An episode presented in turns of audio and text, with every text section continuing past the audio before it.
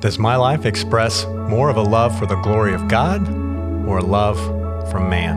Hi, my name is Mark Bricker, and I'm the education pastor here at McGregor, and this is Beyond the Notes.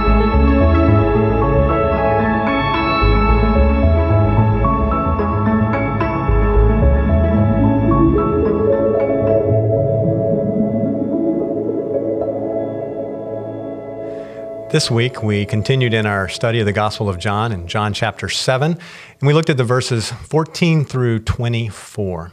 But there was one verse that really stood out to me, and that was verse 18. And we spent some time talking about the fact that, that Jesus did not seek his own glory, but he sought the Father's glory but there's a lot of application for us. And, uh, and let, me, let me read the verse first, and then we'll, we'll, we'll go back and talk a little bit about that. Verse 18 says, the one, who seeks, the one who speaks on his own authority seeks his own glory. But the one who seeks the glory of him who sent him is true, and in him there is no falsehood. So Jesus was, was the perfect example. But we struggle with our own desire for self seeking glory. In fact, in the message, I gave some warning signs that you might be slipping into self seeking glory. And, and one of the verses that really challenged me about this self seeking glory was the passage that we looked at also in the, in the service this weekend was uh, John chapter 5, verse 44, when Jesus says, How can you believe when you receive glory from one another and do not seek the glory that comes from the only God. How can I, as a Christian, claim the name of Christ when I'm more concerned with getting glory from men than I am giving God the glory that He deserves? And it's a penetrating question. And, and so, in that, we all have that tendency, even though our glory compass has changed and we have a, have a focus on glorifying God, we still have the flesh where we have the desire to receive glory. And so, instead of looking at warning signs that we're slipping into self glory, what are some of the signs that we are loving God's glory? So it's kind of the flip side of that. What are some signs that we're loving God's glory? So I just have a few I want to share with you uh, in this episode of Beyond the Notes. First of all, you are filled with joy and excitement when the name of Christ is glorified. Now, you, you get excited when Christ's name is lifted up. Even if you receive no acknowledgement or praise yourself, you get excited when the name of Christ is lifted up. And so that might be a situation where you hear someone's testimony and they share about God's faithfulness in their life or their own uh, turn back to the Lord, and you get excited. Even if you had nothing to do with it or you get no acknowledgement, you get excited when Christ's name is lifted up. And so think about that. Is the only time you get excited is when you do something good or when you're involved in something?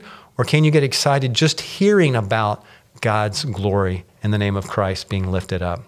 Second thing, you care less and less about your own success and more and more about making Christ known boy, is this a tough one because we have built into us this desire to achieve, right? And our culture encourages that greatly that that the important people are the successful people. The people that are making the biggest impact are the ones that are successful. But here we care less and less about our own success and more and more about making Christ known. Because let's be honest, if you are committed to making Christ known, you might not be as successful.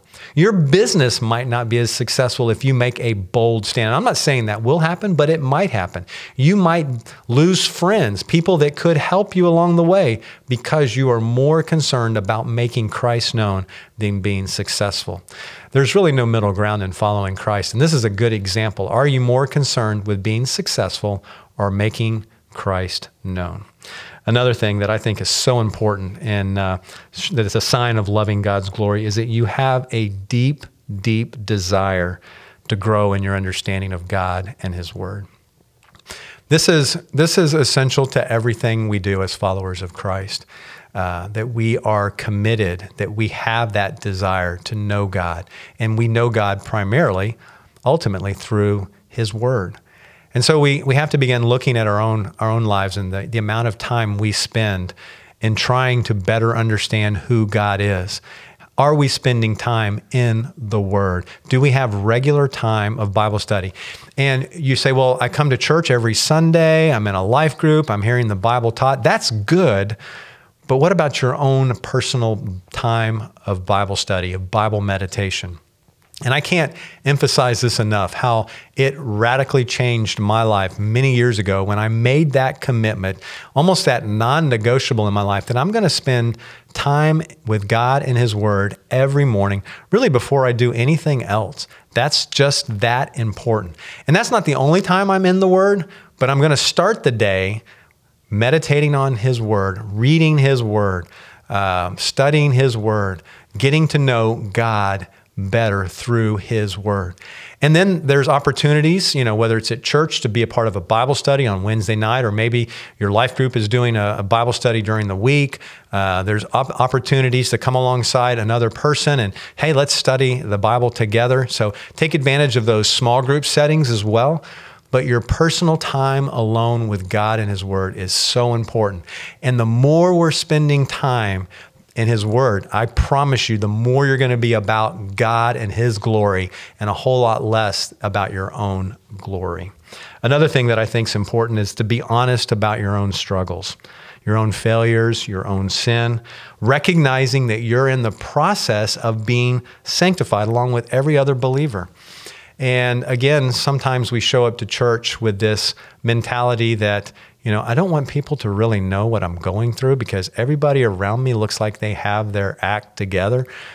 Trust me, they don't. None of us do. And the and the the sooner we can be honest about our own struggles, our own sin, our own failures, recognizing that we're in this process together, the quicker we're going to be able to give God the glory when we do see those victories in our lives. When he does bring us through that temptation of sin that we're struggling with, that we're honest with that and maybe to the point of even sharing that struggle with an accountability partner, somebody that we can trust, that will pray for us, that will encourage us, will hold us accountable in that. But we've got it starts with just being honest. And and please, please, please hear me and know that that when you show up at church, that the people you see around you are struggling with similar things just like you are. Oh, I long for the day when we can be more transparent with one another, with our struggles, with our sin, with our failures. Another thing that I think is important sign of loving God's glory is you are known for extending grace and forgiveness to those around you. When you're more about God's glory than man's glory, you are willing to extend grace to others. You're willing to forgive. Think about how your your week's going to go this week. There's going to be people that are going to hurt you. There's going to people be people that disappoint you. There's going to be people that that say things about you that might not be true. Are you willing to extend grace in every one of those circumstances? Are you willing to forgive? Um, maybe not even realizing what the situation and circumstance that somebody did what they did to hurt you, but saying, you know, I want to find out. Maybe they are going through a struggle even greater than I'm going through. And I want to extend grace and mercy and forgiveness. We're, we're, we're probably never more like Christ than when we are hurt and we're willing to extend grace and mercy and forgiveness to those who hurt us. And uh, let me bring this up because this, and we, we've talked about this a little bit, but there is always a trap of self seeking glory on social media. And so I wanted to just, uh, I know most of these are on the positive side, but I thought it would be good to end on this because I think uh, for those of you that are on Facebook or Instagram or, or any other type of social media, to, to, to be careful that we don't fall into that self seeking glory trap that's so easy. And so I, I actually put a few questions that I think are so important. How truly accurate of my life are my posts from the last six months? If somebody were to look back and, and to read and to see what you've posted over the last six months, how truly accurate are they about your life? Or have you figured out a way to make yourself look better than you really are? How do I feel when I get a lot of likes and loves or whatever the, the, the, the medium is that is saying, hey, I, I really liked what you, you did? How does it make me feel when I get a lot of likes? How does it make me feel when I don't get very many likes? And would a social media fast help me right now to get more focused on glorifying God than self? And that's a great challenge that I'll, I'll put out there to just step away from all social media for, for a week, for a month, and just see what happens. Are you able to, to be more centered on giving God glory than receiving your own glory? And then the final thing I'll say is you humbly desire to learn and grow from those around you. Um, my heart's prayer is that as the body of Christ, we'll realize that we can learn and be encouraged, be discipled, be taught from those around us. Um, I'm grateful that here at McGregor we have a, a, teaching team of men that teach, and I have a chance to learn from those different perspectives as they teach the Word of God. Uh, we have life groups where we have an opportunity to learn. We have relationships that we can learn from one another. All of these things is the spirit of humility. And I used the phrase in, in the message this weekend about this humble willingness. And that's where we need to be as we approach the Word of God, as we approach discipleship, being willing to learn from other people. That's a sign that we're more concerned with God's glory than our own self glory.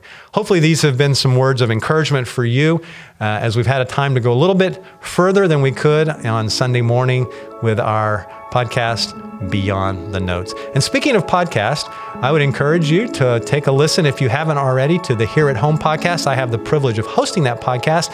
And the podcast that just dropped this past Thursday was a special podcast where we brought in uh, two folks that are part of RMI, husband and wife team.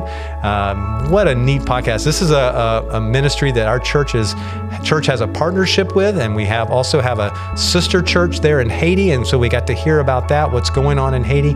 I would encourage you, if you haven't already, to listen to the Here at Home podcast, especially the one that dropped this past Thursday. Thanks again for joining us for this episode of Beyond the Notes, and we'll be back right here next Sunday with another episode of Beyond the Notes.